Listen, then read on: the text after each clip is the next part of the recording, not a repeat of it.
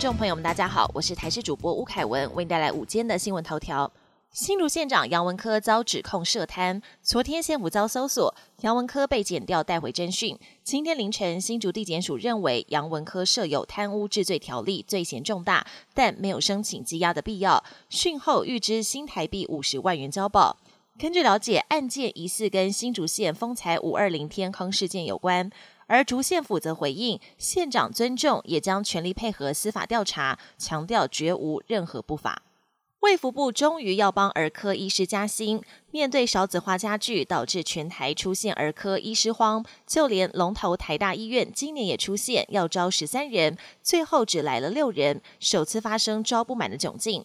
卫福部长薛瑞元表示，最快三月底儿童节前夕将会公布留才方案。根据了解，除了会帮儿科医师加薪之外，会重启每个月薪资补助一万元。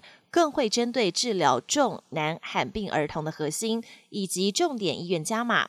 他强调，希望今年开出的一百三十名招收名额都能招满。今天强烈大陆冷气团南下，周五、周六两天各地的天气又湿又冷。气象署表示，北部及东北部低温只有十一、十二度，中部及花莲低温约十三到十五度。气象粉砖台湾台风论坛也形容，扎扎实实的强烈冷气团正在进攻台湾。再加上今天、明天水汽偏多，北部、宜兰各地山区这两天会相当湿冷。国际焦点：加萨再传人道惨案，加萨卫生部指控以军二十九号对加萨市附近等待援助的人群开火。酿成一百零四死，两百八十人受伤。但以军否认对救援物资车队发动攻击，声称先是发生争抢物资的踩踏事件，后来以军才对构成威胁的巴勒斯坦人开枪。双方说法各有出入。美国总统拜登表示正在查证情况。孟加拉首都打卡深夜传出大火，当地一栋七层楼的建筑疑似一间餐厅着火，火势迅速向上蔓延，不少民众受困在建筑物里。有人被迫跳楼逃生，消防队获报之后赶往现场，花了两个小时将火势控制，并救出七十多人。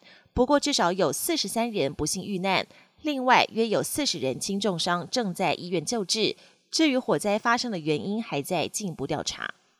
洛杉矶道奇队日籍二刀流球星大谷翔平二十九号在社群网站上宣布结婚喜讯，让粉丝们又惊又喜。大谷在亚利桑那州的春训基地受访时透露，他跟妻子是三四年前在日本认识，去年订婚，还强调妻子是一名普通人。大谷表示，选择在开季前公布结婚的消息，是希望可以专心面对新球季。本年新闻由台视新闻制作，感谢您的收听。更多内容请锁定台视各节新闻与台视新闻 YouTube 频道。